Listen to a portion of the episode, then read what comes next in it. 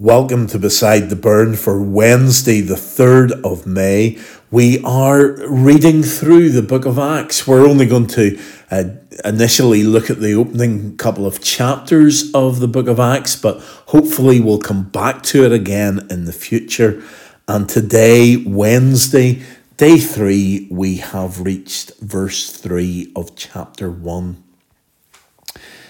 Luke has been telling Theophilus in the introduction to his book that he has been writing about all that Jesus began uh, to do and to teach.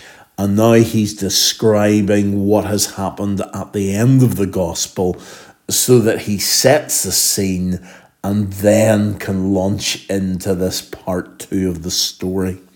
So let's read verse 3. After his suffering, he presented himself to them and gave many convincing proofs that he was alive. He appeared to them over a period of 40 days and spoke about the kingdom of God. So, what do we learn in verse 3? Well, we learn about the conclusion to the gospel. It is all about Jesus suffering and we have read the accounts of how he suffered and how he died, how he was buried, but then also how he rose again. And today, in this verse 3, we have once again eyewitness accounts and proofs that Jesus is alive. And again, that reminds us and helps us to understand that we are not blindly trusting in a fairy tale, but we are trusting in something that has been tested, that people have looked into, that people have discovered is trustworthy and true. So, what proof do we have that Jesus, who was hung on a cross, who died and was buried in the tomb of Joseph of Arimathea, what proof do we have that he actually rose from the dead? Surely it was the disciples who came and stole the body and pushed away the guards and have perpetuated this myth. But that's not the case because the disciples were not expecting it to happen. They couldn't organize themselves to steal a body at that time. We've also got to remember the accounts that we heard of the angel appearing, of how the guards became like dead men and froze and did nothing to try and protect the tomb. But here, Luke reminds us that he has researched this. He's looked into it. He's asked people who were there, and he has written down the account of how Jesus again presented himself to many people so that they could witness the truth of the resurrection.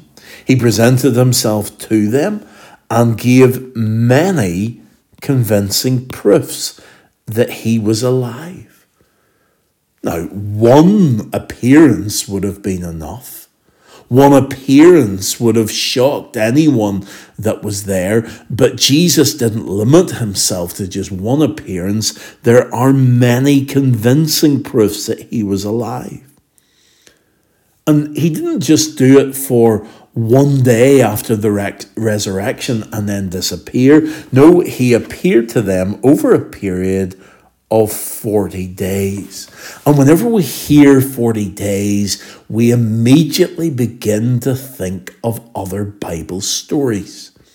We've got not 40 days, but 40 years of wandering in the wilderness, of how the Israelites sinned against God and therefore they were subjected to wandering in the wilderness for these 40 years before they could go into the promised land. We think of Noah in the ark and how it rained for 40 days and 40 nights. And yet God protected Noah and his family, and saved them when the rest of the wor- world was destroyed. We then also think about the uh, 40 days of fasting that Jesus endured before he was tempted by Satan. And what we find is that Jesus appeared over a period of 40 days. That this almost reverses, as it were, the fasting in the wilderness. Because during these 40 days, Jesus does not fast. Indeed, he asks for food on a few occasions so that he can display to his disciples that he has risen, that he is not just a figment of their imagination, but he is truly alive. And so, over a period of 40 days, it's harder to fake this because those who had seen Jesus tell others. Then Jesus appears to them and they are amazed at what they see. They've been warned that Jesus is alive and whatever they expected him to be like, they realized when they met the risen Savior that this truly is Jesus, raised from the dead, resurrected. And as Jesus appeared to them, he spoke about something very specific. He spoke about the kingdom of God. And that is a phrase that's important to look as he writes here. Because uh, on Sunday coming, just after the coronation of King Charles III, we are going to be looking at the next few verses and what they have to say about the kingdom of God. And we're going to look at the kingdom of King Charles, an earthly kingdom, with the kingdom of Jesus Christ. And we're going to discover that the kingdom of Jesus is so special, is so unlike any earthly kingdom it's a kingdom that stands out on its own. It's a kingdom that shows others the purity of Jesus Christ. And it is a kingdom that outlasts and outshines any earthly kingdom.